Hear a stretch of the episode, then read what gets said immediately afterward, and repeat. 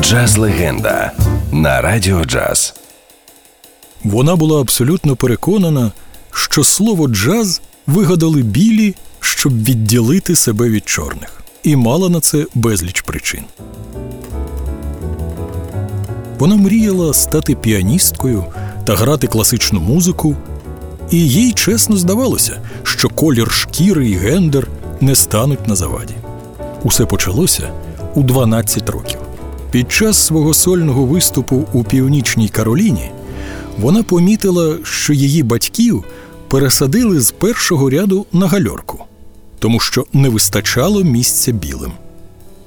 Вона перервала концерт і гучно заявила, що поки батьки не повернуться на свої місця, вона не гратиме. Її називатимуть Нельсоном Манделою у спідниці.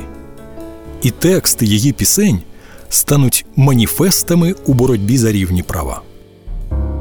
Вона не хотіла бачити білих на своїх концертах, і вони відверто боялися на них ходити. У її голосі й очах була пристрасть, глибина, біль і лють. І публіка майже ніколи не бачила її усмішки. Аби заробити на навчання у престижній Джульярдській школі, вона вимушена була грати диявольську музику в клубах Atlantic City. А щоб мати про це не дізналася, вигадала собі нове ім'я. Перший чоловік був просто нікчемою, а другий став її менеджером. І швидко зрозумів, скільки грошей вона може йому принести, особливо якщо вчасно її вдарити і накачати наркотиками. Вона стала некерованою. Музиканти не знали, що вона втне наступної миті. Їй хотіли винайняти охоронця, але не для того, щоб захистити від фанів, а навпаки, захистити публіку від неї. Розчарована американським шоу-бізнесом і недолугою боротьбою за права, вона покидає Америку та їде до Ліберії, а потім надовго осідає в Європі. Але й тут усмішка не повернеться на її обличчя. Лють знову візьме гору.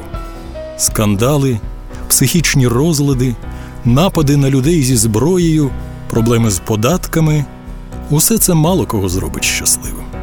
На сцену вона повернеться завдяки рекламному ролику «Шанель» і фільму «Точка неповернення», де звучатимуть її пісні. Вона спробує повернутися не лише на сцену, а й у нормальне життя. Але рак забере у неї останні сили. Десь в інших світах вона точно концертує, усміхається і грає своїх улюблених Брамса та Бетховена. Батьки назвали її Юніс Кетлін Ваймон.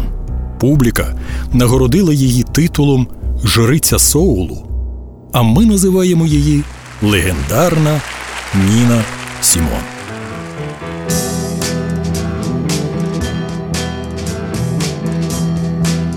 Ain't